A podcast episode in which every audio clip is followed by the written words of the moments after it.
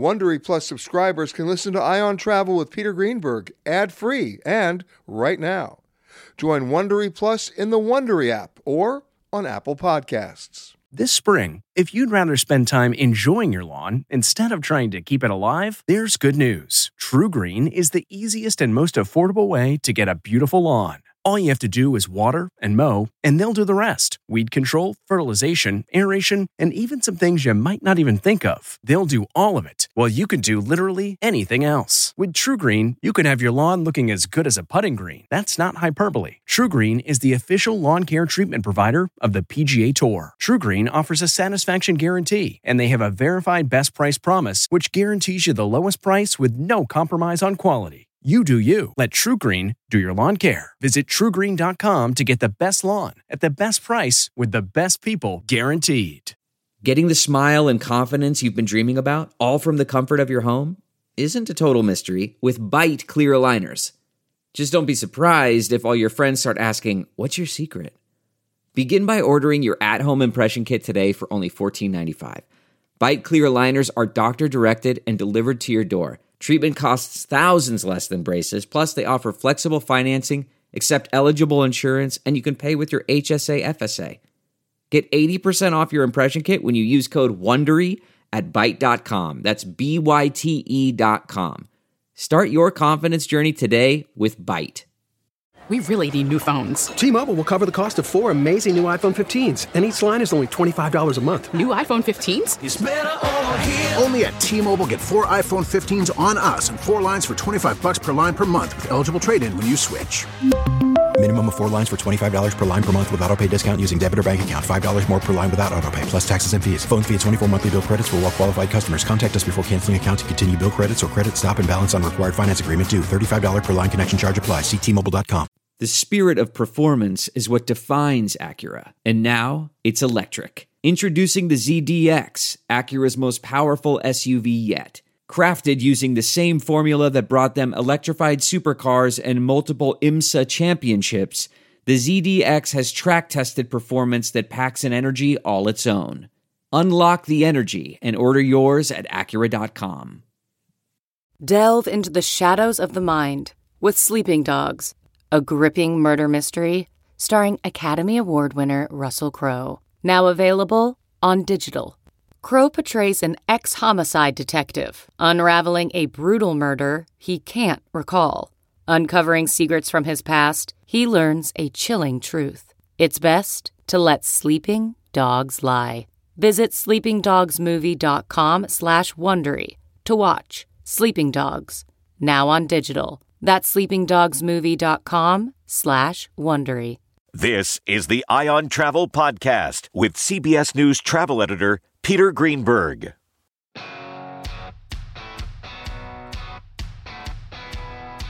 Hi, everybody. Peter Greenberg here with another edition of the Eye on Travel Podcast. This week, we take to the air on an airline you've probably never heard of, let alone flown. But it's been around for about eight years, and it flies between underserved and lesser known airports in the U.S. It's called Surf Air. We flew it from Hawthorne, California to Santa Barbara, California. Along the way, we spoke with Gary Leff, founder of ViewFromTheWing.com, on the latest insidious fees some airlines are charging.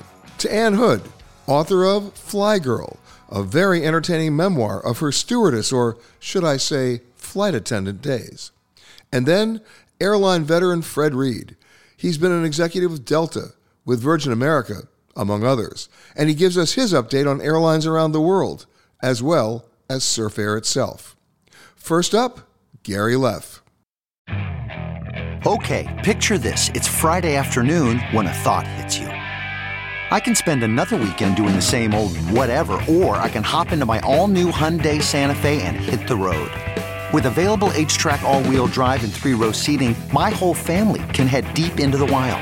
Conquer the weekend in the all new Hyundai Santa Fe. Visit HyundaiUSA.com or call 562 for more details. Hyundai, there's joy in every journey. Always fun to talk to you, Gary. But the late, the latest stuff that you've been writing about, I mean, we're back to nickel and diming again uh, at the airlines. What is this twenty-seven dollar technology fee that's being charged on certain tickets? Well, I got to tell you, $27 to pay for an airline's technology, that's what the fare is supposed to be for. They use their revenue, they invest it, right? Well, Breeze Airways is adding technology uh, fee to their airfares. And the idea there is you're like paying for their technology, which is about the craziest thing I've ever heard. It reminds me of Spirit Airlines and Frontier that charge extra for an online booking fee most airlines wanted you to book online, right? Because it's cheaper for them. You know, they want to, they used to offer bonuses to get you to do it. And the crazy thing is that they will take off that fee if you buy it in person at the airport. Well, it turns out that Breeze Airways will take off their technology fee from the ticket if you buy the ticket at the airport. But gosh, isn't this weird, right? Well, there's a logical. Yeah. yeah. go ahead. No, it's counterintuitive. I mean, the idea that they want to they want to give you to steer you to buy the ticket online is because they don't want to pay a human being to spend the time and money to process the ticket. So then, why would they charge you to do it for less? Well, that's the that's the crazy world that we live in because of the tax code. So it turns out that you know they're publishing the fee as part of the fare. When you buy the fare, it's displayed. It's not an add-on. They're just calling part of the fare a fee. Now, in order, and the reason why it's better for an airline to call something a fee is because on a domestic ticket, it's not subject to the seven and a half percent excise tax that goes to the federal government. So it's tax arbitrage. They can move it out of the fare into the fee, and then they pocket that extra seven and a half percent. Okay, now, so now, so wait a minute. So I'm I'm beginning to figure this out. That means I can now understand why Spirit would offer two dollar tickets and a fifty dollar bag fee. Exactly. So all of that money is not subject to tax that the airlines that have the higher fares are paying on their, uh, you know, on the full amount of the fare.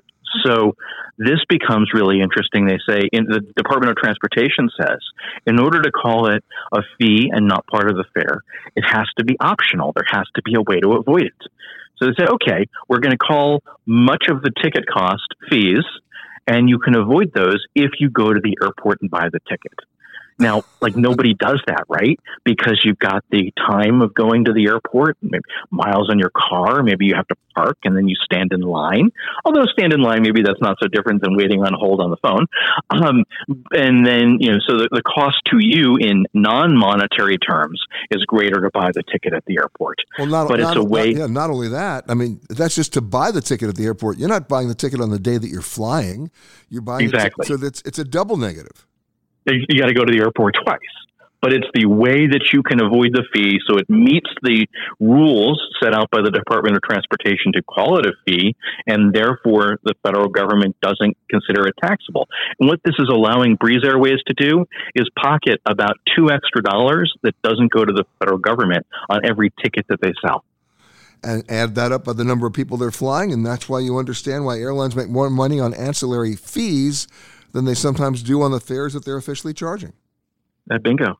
Wow. And of course, we know why they love bag fees so much. And it's even if uh, the, the, the amount that you spend with them is the same, whether it's part of the ticket or not, if they're charging across airlines oh, about a billion dollars in bag fees, take seven and a half percent of that, and that's uh, big money in tax savings. So it, it, anytime you've got these really weird challenges of how can this possibly make sense, you figure that it's got to be uh, either taxes are a part of it or some kind of price discrimination where different passengers are willing to pay different amounts. And on the hotel side, that explains the resort fee. Well, see, there's a different fella, right? because yeah. um, you're you're sort of right in that they avoid usually paying commission on those resort fees to the mostly the online travel agencies. It's not part of the, the rate, and so they you know they do have that savings. It's not. Then there's different jurisdictions. Some of them will tax the resort fee, and some of them won't. Um, but there, it's even a little bit more misleading because it's usually added on to the initial price that you see. At least with the airlines, when you see the fare, it includes those the the, the technology fee or the online uh, booking fee. So hotels are kind of worse with this. Oh boy, some interesting numbers to share with you all. We all, you know, started this year by saying we are going to travel no matter what, at any cost. Emphasis on the words at any cost. And we're gonna we're gonna pay whatever the price is. We weren't very price sensitive when we traveled this summer, and now those credit card statements are coming in. Bingo! Everybody's looking at their statement, having a little sticker shock, saying, "I paid what for this this summer?" And look at the numbers. In the last month, credit card balances in this country went up 48 billion dollars, and that's just in that's the largest jump in 20 years. But here's the other interesting thing, and Gary writes about this all the time. We opened in the last quarter 233 million new credit card accounts. That's the largest increase since 2008. And interestingly enough, maybe not so much ironic, what was 2008? That was the economic debacle. So there may be a cause and effect here between, you know, our worrying about being able to pay for stuff and incurring new debt. But that's a lot of new credit cards, Gary. Well, that sure is. And, you know, during the pandemic, a lot of people weren't applying for credit cards, and a lot of credit card companies were a little bit reluctant to be spending much marketing to acquire new customers because they weren't sure who was going to have a job, who was going to be able to pay back debt. They certainly didn't want to extend credit cards to small businesses. And, you know, things worked out a lot better than they expected, and the Federal Reserve kept interest rates low. And then, but what, so what happened was people were canceling credit cards. They didn't want to pay the annual fees, especially, you know, airline cards, hotel cards that often have these annual fees attached, and they weren't traveling, they weren't thinking about travel. And then all of a sudden they're traveling again, they want their credit cards back. The credit card companies had smaller card portfolios. They hadn't been growing them, but they had been losing customers. They needed to desperately add customers. They've been throwing miles at people to, you know, we've seen all these 100,000 mile bonuses, right? Now, I've even seen recently 150,000 on a United Small Business credit card. We've seen some bigger ones on some big American Express cards. And they're giving out all these points because they're desperately trying to sign up customers to make up for all that lost time during the pandemic. So combine the aggressive marketing with the card companies, higher costs all around that people are you know, looking to finance. It always amazes me how much uh, of trips are financed. The, the big business of you know financing vacation packages. You know, it's something uh, like you know, it's certainly more than one in eight vacation packages is bought on uh, on credit, not through a credit card, but the financing that's offered through checkout when you're buying it at say United Vacations or American Vacation. Um, so you know we're we're a country that finances our leisure, uh, and and when the prices goes up, we we were all going to travel this summer, and and now it's coming back to us. It is. In fact, there's another company out there. We've had we've talked about them on the air before, and I'm seeing them everywhere now. It's something called Uplift. And so if you if you book on United Airlines and then it comes time to pay, you have an option now to go to Uplift, which basically is the the layaway plan. So you'll you know you buy a three thousand dollar trip and it's only going to cost you 130 bucks a month. You're fine. You're doing it on the on the layaway plan. And this is a really interesting question. What's going to happen with a lot of these companies? You know, recently I was buying a, a buying shampoo and I was offered buy now pay later, right, to to finance my shampoo. And so it's everywhere. You buy things, even sometimes in person, but all over the internet. And we don't have a lot. There's not a lot of there's not a lot of uh, credit checking uh, going on, right? And so we're gonna we're going to see what happens if we do enter a recession. Whether some of these companies are quite as uh, as savvy as they think they are, and whether people are paying this stuff back. So I can see something in about two years uh, uh involving your shampoo, which will be financial collapse tricked tripped, accelerated by one bottle of shampoo finance. Well, at the, yeah, at, at, at, the point where people are financing their shampoo, I, I don't really think if you're, you, know, you, you got to go through extra steps to, to, to, to buy it on credit through the site. If you're buying a bottle of shampoo on credit, I just don't know the odds that you're actually going to pay that back. So you better wash your hair quickly. exactly. They're going to come repossess my shampoo. Well, you know, it's interesting because when I look at all the offers I'm getting, and I'm, I'm getting probably three to four different credit card offers a week. I actually just did one. I actually went and did one because it seemed to make sense. I did it with Southwest because of that companion pass. So what I did is I, I applied for a Southwest Airlines credit card. I got something like 70,000 or 80,000 thousand points, and then as long as I spent, I think like three or four thousand dollars more in the next three or four months, then they throw in another twenty thousand bonus points, and all of a sudden I get a companion pass for the next year, which means I can take anybody I want with me basically for free. Just pay the taxes, right?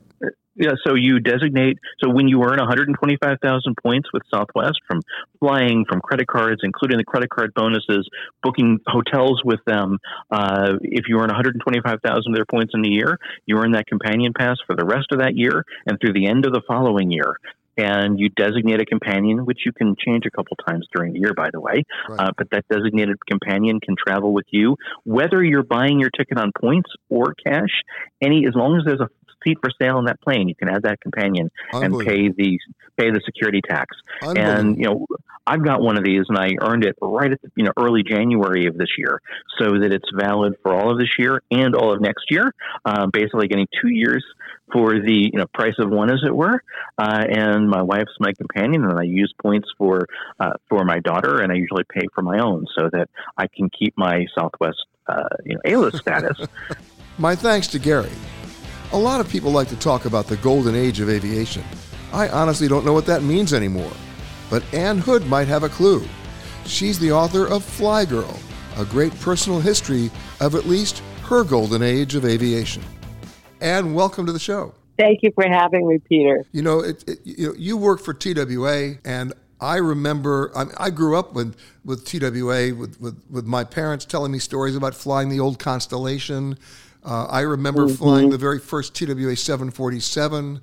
Uh, oh, I, really? Oh, yeah. And I remember uh, in those days, I can even tell you, this is how crazy I am. I can still tell you TWA flight numbers right? There was TWA oh, flight. Wow. Oh, absolutely.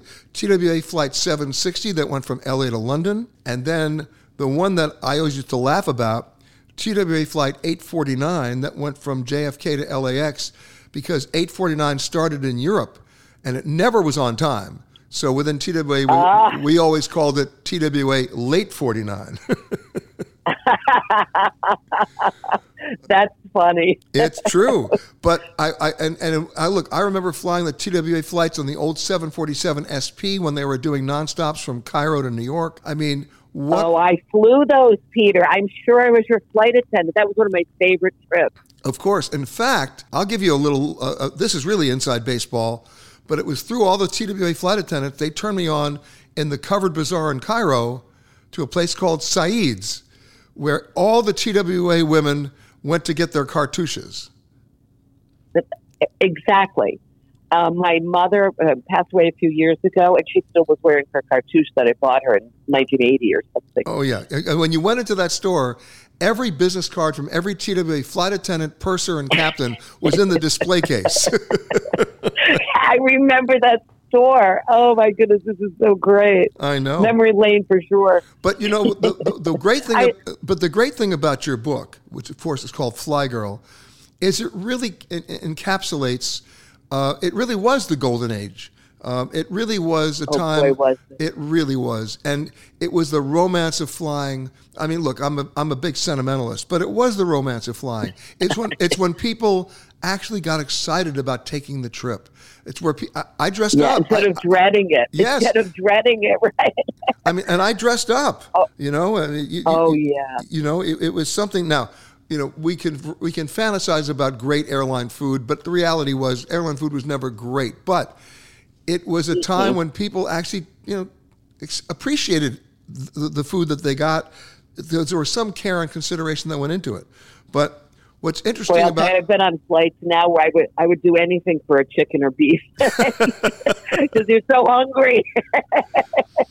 exactly. But in, in, in writing this book, and it's a wonderful memoir, but what is it that you learned about about life at 35,000 feet? Wow. The short answer is everything. You know, I was 21, 21 years old when I got hired by TWA in 1978. Um, a small town girl. I had traveled very little, you know, trips with my girlfriends or whatever, um, and wanted to see the world. But I was very naive. Uh, and TWA gave me independence, confidence, the ability to walk into any room or any place in the world and feel at home and to make others feel at home too. I, I really think that who I am today is because of what TWA offered with that job. It, it just empowered me. And of course, towards the end of uh, of the airline's life, TWA took on a new meaning for me. It, it stood for try walking across. Um, Oh, or like someone said to me once, that was awful. TWA. but I still have I still have my model of the TWA Constellation. I still have my model of the TWA 747, and of course, uh, some of the some of the more tragic stories. Uh, you know, the, the, TWA flight that was hijacked, um, and and uh, with the, with the Navy diver was killed in Beirut. Uh, that was Yes. that was Captain Yep. John Testrake and Uli Derickson. The, the, the great story in that was uh, was what happened in the cockpit that day uh, on the ground in Lebanon uh, when they needed fuel. And because the hijackers wanted to keep going, there they were on, on the tarmac in Beirut, having shuttled back and forth. Hijackers had guns to everybody's heads, but the plane needed fuel, and they ordered fuel. But the folks who ran the fuel operation in Beirut said, "Well, who's going to pay for it?" And the hijackers would say, "We're going to kill people if you don't give us fuel." And the flight attendant, Uli Derickson, noticed that the fuel truck had Shell oil on it, and she had a Shell credit card that she used to fill her own Oh, tank. And she gave him her credit card, and you know the fuel was like nine thousand dollars. Um, they honored the, they honored the credit card, and that that's what happened. The the crazy Oh, story. she was brave. The crazy story that happened to me, I'll give you my involvement in that story, quite tangential. Uh, I was, uh, I had flown to London to get to Athens uh, to get on a cruise ship to do a story. And British Airways, Mm. British Airways lost my bags. And they, uh, and as we were leaving, and I had no, I had no luggage, they, they uh, gave a, a, a telex in those days to me saying, we Mhm. found your bag. We're, foot, we're putting it on the first flight uh, to Athens. Well, the first flight to Athens was the TWA plane that got hijacked. And oh my! I, I never. I look my bag on the ground with with the with the hijackers with a bag tag that said Greenberg. That bag wasn't coming back. Oh, well, you know, I have a story too about that flight. I was flying that flight pattern a day later. Wow. So I, yeah, so I landed at Kennedy. I got back home and I called my parents to say, hey, I'm back from my flight. And my mother burst into tears. They didn't know which day I was doing the pattern and didn't know if I was on that flight. Oof, I get it. Yeah, too close, too close. Way too close. But you know, you saw things from a different perspective. Uh, you saw human behavior. You know, people do stranger Mhm. things when they're at thirty-five thousand feet than they do on the ground, and not all of it is alcohol related. Um, although some of it is, but So I was going to say, well, not all. But you also got to see the world and you got to see the world boy. you know the, when we hear the word layover it suddenly it doesn't do justice to what smart flight crews do because they know how to hit the ground running because they only have a limited time Mm-hmm. they know you know where to eat no doubt about it you know where to eat That's where, right. where the portions are generous and the food isn't overly expensive you know where to shop you know where to get a button fixed in you know in brazil and That's right. and in fact, I did a, a, a, a book a couple of years ago called Flight Crew Confidential, which was basically my interviews with flight crews from all over the world as to their tips for each city about where they go and what they do. Uh, not to promote anything, but to give people the inside tips on, hey, I know a guy who knows a guy who knows a guy, and That's right. right. I mean, you- Right, absolutely. I, mean, I need a copy of that book. That's a great idea. I will I will get it to you. But the good news is, Great. when you look back at your career, you wouldn't you probably wouldn't have had it any other way. You bet I wouldn't change one thing. Oh, you know, here I am in Amsterdam. I haven't been here since I flew here as with TWA. And every now and then I turn a corner. You know, I'm, I'm I've never really been that good at this city, the rings and the canals. But every now and then I turn a corner and I kind of stop and I can almost see my younger self going to that store that we all knew to go to, or going to get those pancakes where we used to go to get them. It's just, you know, I feel like my fingerprints are here. Well, and in many cities. and in as many long, cities. well, as long as there are no police reports. well, I'm not saying. But truly, there was romance in the air, wasn't there? oh boy, you know, just when you were saying about the 747 that you the 747s you remember, I kind of got goosebumps, and I know that sounds over the top. Those planes were beautiful. They were so beautiful, and walking down those spiral that spiral staircase, you know, from the lounge into first class in my beautiful Ralph Lauren uniform with a tray of cocktails, it was really something. Okay, I have to ask an indelicate question. Where is that uniform? Where is that uniform? And can you still fit into it?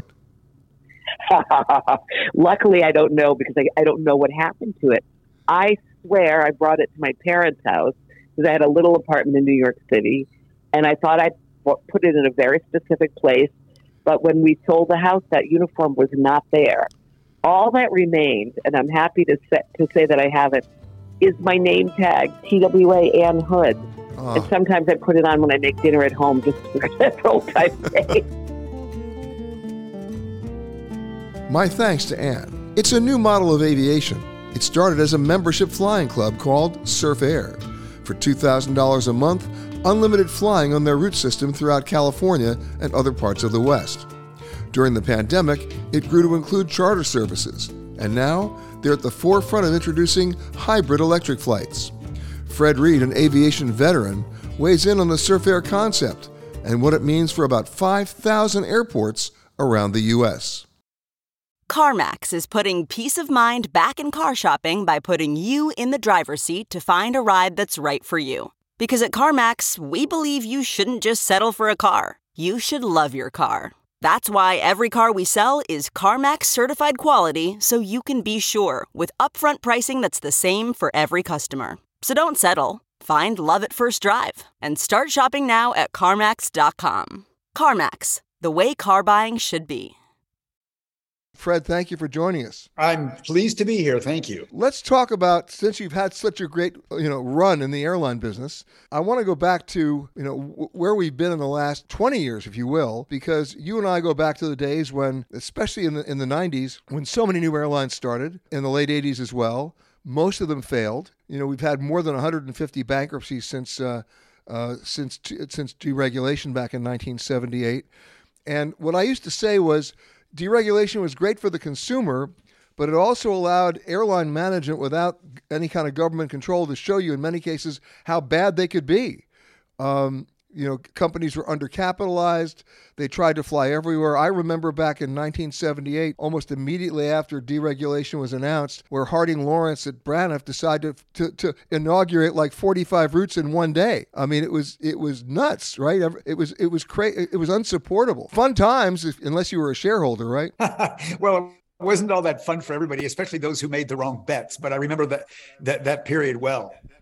Exactly, and the uh, and the problem, of course, is that uh, you know a lot of people saw a lot of pla- planes parked in the desert, and they're still out there today. You can still see in Palm, you know, out in Palm Desert, some of the old Braniff planes. It's it's wild because they were always you can't miss them because they were painted in all those crazy colors. But as we entered into the year, you know, the, the century, the new century. Uh, it's a question of did any of the airlines l- learn their lessons about you know the mistakes not to make? Well, Yes, I, think the days of unbridled expansion and that you basically thought you could uh, remove a competitor from the playing field with overcapacity and low and, and unaffordably low prices you know, I think that lesson has been largely learned. Uh, there was a big shock to the system, of course, with 9 11 um, toward the end of t- 2001. Uh, that resulted in a lot of consolidation, which ultimately was healthy. So I think that in, in terms of rationality and and and shareholder awareness, the industry net net has improved. You know, I go back to those days with you when a new airline would start they didn't really have frequency. They didn't have a lot of planes. All they really had was low fares, and they would introduce these great low fares. And then, of course, the, the legacy carriers will say, "Well, you know what? Let's let's approach this by doing this. We can lose money longer than they can, so we'll match those fares, and then they'll just go out of business." Which, in many cases, is exactly what happened. But the major carriers didn't make a lot of money either. Uh, that's true. Yeah. And so now we have a situation where we've seen so much consolidation over the past 25 years the most recent consolidation that I remember was actually your, you know, your airline, Virgin America, with Alaska. Uh, that's about the most recent big consolidation I've seen. Is there any consolidation left to be had? Well, there's a lot of speculation about that. The question is, do the Southwests and the JetBlues and the uh, uh, uh, and and and and the Alaskas do they want to strive to become the size uh, of the big three. And the question there is, I'm not sure that's wise. Uh, you know, volume and scale only brings uh, so much to the party. So, of course, we have a, a, a pending attempt now uh, with JetBlue uh, and Spirit. Uh, that should be interesting. It's a, they're, they're, pretty different brands, but even that combination uh, produces, uh, I think it's uh, number five in the country in terms of capacity. But after the big three, the size and scope uh, tends to drop off. you know, you mentioned JetBlue and, and the and the recent attempt, which is still going through the process of uh, of merging or buying Spirit. Uh, you know, there are those who argue that you know you have two different airlines, two very different cultures, and at the end of the day, you know, the JetBlue play is probably about they just want the planes to be able to scale. I, I, am not going to read into their motives, but certainly there is some room for scale uh, uh, on the on the behalf of, of those airlines, particularly I'd say uh, JetBlue and Alaska. Uh, Frontier is an outlier, uh, not in a bad way, but you know they, they, they made the attempted consolidation play and that didn't work out. Uh, so it remains to be seen. I don't think it, it's an imperative, Peter. I think these companies that we're mentioning uh, all have a place in the world uh, indefinitely. So uh, I don't see that as the same imperative as it used to be. And so, bottom line is, we may have seen as much as we're going to see in terms of consolidation. Uh, at least in the in the marketplace in America, you have some new airlines. Of course, you've got Breeze, David Neeleman's new carrier. Of course, David, of course, coming from first Southwest, and then he was the founder of JetBlue. Then he went down to South America and started Azul, did very well there, and now he's back in the U.S. with Breeze. Uh, you also have Avelo, started by a former United Airlines executive. So the game isn't over just yet, is it? No, no. You know, there's always room for innovation, and I think the the the that, that both Avelo and Breeze, for slightly different reasons, have a lot of promise. Uh, Breeze is going to be the showcase for the Airbus A220, which is uh, with the, the, plane that was started by Bombardier as the C series. That's a really, really good plane. Now, mind you, all the planes these days, which is part of this conversation, um, are better versions of what was coming out 20, 30, even 40 exactly. years ago. That doesn't hey, Fred, make it bad. No, it doesn't make it bad. We were just talking about the new entrants, the the uh, the, the breezes and the Avelos, and different business model, right, Fred? They're not necessarily flying. Well, not necessarily, not necessarily. They're not flying through airline hubs. They're going through. You know, they're just flying from A to B without stopping in, or A to C without stopping in B, through markets that have, ne- have not necessarily been well served. At a time, by the way, when the legacy carriers are canceling service to so many secondary and tertiary cities. United's dropped 25 cities from their routes. Americans pulled out of five or six. Delta's pulled out of seven or eight. By the time this show airs, Toledo, Ohio will probably without all air service from the legacy carriers, American, United, and Delta. Uh, you'll see Ithaca, New York, lose service, uh, Eureka, California, Dubuque, Iowa, Moline, Illinois, Islip, New York, and many others. Uh, does that create an opportunity for other carriers? Oh, it definitely creates an opportunity. I mean, for years, uh, you know, the hub and spoke has has has served its purpose, and it's still serving its purpose. I think that will be the predominant way of uh, transport for the large uh, global carriers. But with that said, there's a whole raft, literally hundreds, if not thousands, of city pairs, uh, Peter, that are right below the radar of what the, uh, uh, the, the big guys can afford, and that opens up opportunities for Avelo, for Breeze, and uh, for Surf Air Mobility. Well, let's talk about that now. Where does Surf Air fit into all of this? Because your experience in the airline business was definitely hub and spoke. Your your you know, uh, uh history in the business was legacy major carriers or or very strong secondary carriers. Where does Surf Air fit in? Is it changing the model? Well, I think it's yes, in a sense, yes. The, this this is the first airline uh, aviation project I can remember in a while where we're really not looking to butt heads uh, or lock horns with any other airlines at all. In fact, what we're trying to do, and I think it will succeed, is to convert drivers to uh, air service when we reach scale, and especially when we connect city pairs that have no other uh, direct air service at all, uh, and do it with a, a, a high frequency. Frequency is a huge factor here, and you just cannot take thousands of these city pairs and put a 737 or an A320 on them uh, and, and make money. Or maybe you could do it once a day. Whereas if you have a competitor with a smaller plane who's going to fly five, eight, 12 times a day, that itself is a key advantage. So no, we're not really trying to to to to to take share from others. Yes, we are trying to move some traffic off the roads, which everybody agrees is is is a good idea. So that's how I would characterize it.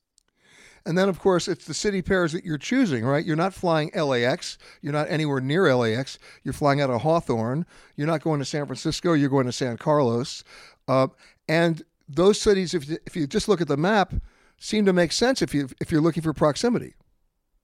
Oh, absolutely. I call this um, zip code to zip code airline planning, and the basis that we have in terms of forecasting tools is also very, very different uh, from the so-called MIDT data that airlines have historically used. That that data says this is this is how many people fly between two points. Period, all around the world. That's great. But what we've now been able to capture is cell phone pings and uh, and we're interested in the way people move, not the way people fly, not the way people walk or take rideshare, but the way people move. Period. And within that, we see uh, literally hundreds and, and more in, over time of city pairs that have no nonstop service that are are valuable uh, to the customers and will make a big difference to the economic fortunes of the uh, cities affected. I, have had a lot of experience putting new service in and even building up hubs, and the um, the benefit it brings to the community is huge. It is, and force when you come up with those city pairs. I mean, you know, silly me, I never would have picked Hawthorne to San Carlos. it is counterintuitive. But but when you look at how people actually you know it's one thing going to dubai you're probably going to fly. Uh, it's another thing going to modesto or sacramento or as you mentioned islip or white plains. Uh, uh, and there's a you know it's just an area that has been left behind and the reason it's been left behind is that the airlines appropriately are concentrating on larger planes uh, longer distances, and so forth. But the reason it's been left behind has to do very, very closely with airline, sorry, airplane economics, the kinds of planes you can fly. And with this uh, coming revolution, and we really are on the cusp of a revolution. The coming revolution has to do with aircraft propulsion. If you really go back, there's only been three or four revolutions in the last hundred plus years. So there's the Wright brothers started flying. Airlines were born in the 1930s. Jet propulsion, it's hard to believe, is 64 years old in the commercial sense. Of course, it was developed for military purposes well before that, but the advent of the Pan Am 707 was 1958. That's ages ago. Planes have gotten safer. Planes have gotten faster, planes have gotten better, but they're still consuming a lot of, uh, fossil fuels and it, it's still basically the same platform. Now we're on the cusp of what I would say is the fourth revolution, which is the introduction of green flying, hybrid electric, hydrogen, all electric, and so forth, uh, sustainable aviation fuels. There's a lot of movement coming. It's going to take a lot of time. And we are starting with what's available to the public and to us today, which is to convert very well trusted, highly respected small passenger aircraft. And now, of course, you guys have announced you're looking at electric at Surf Air. Yes, we are deliberately starting with hybrid electric because it's already proven, it's flying extensively. There has to be some improvement in, in, in battery density and a few other aspects of the technology to make all electric planes that can carry 5, 10, 15, 25 people. That's a little ways off. But what we're doing with hybrid electric is first of all, we're introducing a lot of improvement up to 50% reduction in emissions, up to 25% reduction in overall operating costs. It's a very powerful formula. And the beauty of, of hybrid electric is it requires little to no infrastructure changes. Well, it's interesting. You know, we've seen the recent announcement of, of United Airlines investing in supersonic aircraft, American putting down a deposit on 20 new planes. But if you look at it a little bit more closely, you realize the planes haven't been built yet. They haven't even figured out what engine's going to power it on a supersonic level, and not to mention the fact they've got to mitigate the sonic boom, which has always been a, an impediment to flying over land. The Concorde never did, wasn't allowed to. So you know, the earliest projections I'm seeing is that plane, assuming it, it's built, it tests well, and it flies, won't be flying commercially before the end of the decade. Something tells me electric planes will beat them to the punch. I would subscribe to that. Yeah, I mean, th- th- we're talking about completely different concepts here. Supersonic may or may not have a place in the ecosystem system. I think it does, but I think it's very, very rarefied and it's not a, a product for the masses at all. Whereas hybrid electric and all electric small passenger planes, which are the only ones that will work and will work marvelously in the coming few years, that's a game changer. And that's what you guys are investing in. Absolutely. 100%. So project this out for me if you can. Here we are and you know coming into the fall of 2022. When do you think, you know, you'll be able to do it since you the technology has already been proven? Well, because we're pursuing a so-called supplemental type certificate known as an STC as opposed to an airframe certificate, type certificate, it is a it, nothing's ever easy, but it's a lot easier than doing a brand new airframe made of, of advanced materials and and and so forth. So we are amending part of a proven plane. We are not messing around with the aeronautics or the or, or the or, or any of the dynamics that got the plane certified in the first place and trusted in the second place. We are adding to the propulsion and not taking away anything. So to answer your question, I think we have a very good shot by the end of 2024 to be approved and to move into a commercial deployment in 2025, which is right around the corner. And that means for, for flights under 700 miles, you can do it. Yeah, I think our sweet spot will be 150 to 500, but that's there. You can do a lot with that. Over time, the aircraft size will in, in, increase, and uh, so will the range. Wow! Listen, if you take a little pencil, uh, this is my cartography here, and you draw a 500 mile radius, that's a lot of ground to cover for, for airports that may not be well served at all.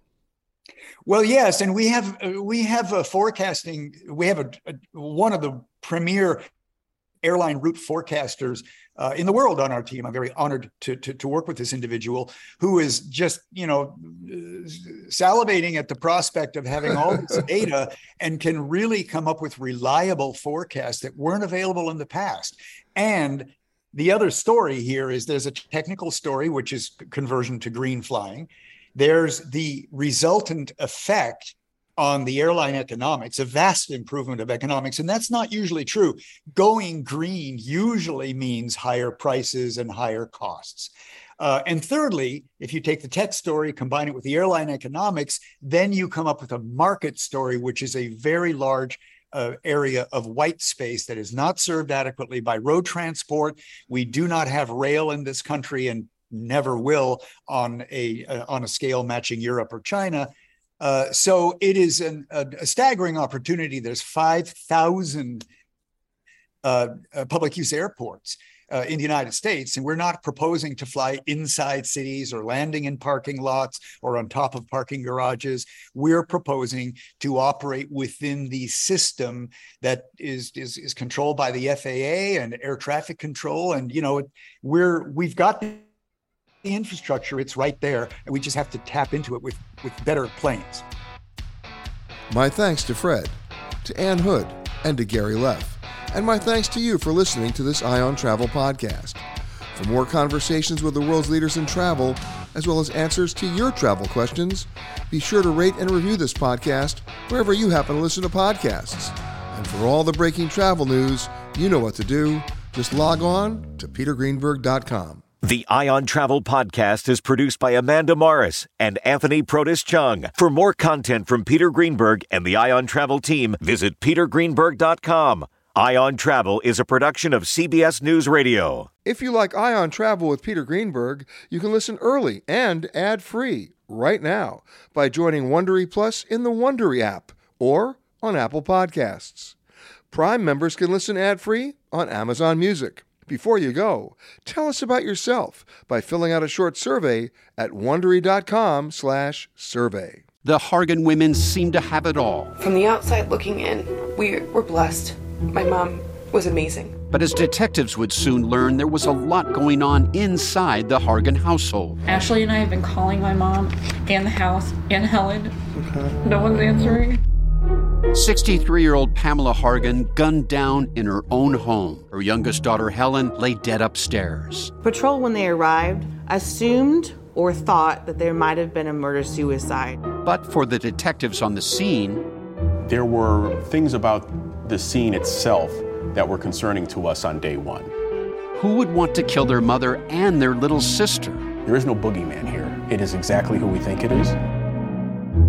I'm Peter Van Sant from 48 Hours. This is Blood is Thicker The Hargan Family Killings. Listen to Blood is Thicker The Hargan Family Killings early and ad free starting May 1st with a 48 Hours Plus subscription on Apple Podcasts.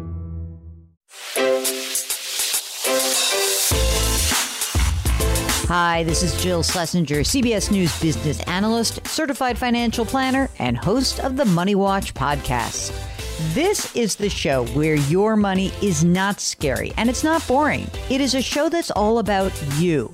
It's your questions that make it possible for me to provide unconventional and entertaining insights on your money and maybe more importantly, on your life. I'm going to be your financial coach, someone who brings common sense and an insider's perspective on how to manage your money and your emotions. And I promise we are going to have a little bit of fun along the way. Have a question from retirement to career changes to college funding? Just send us an email at askjill at jillonmoney.com. Follow Money Watch wherever you get your podcasts. You can listen ad-free on the Amazon Music or Wondery app.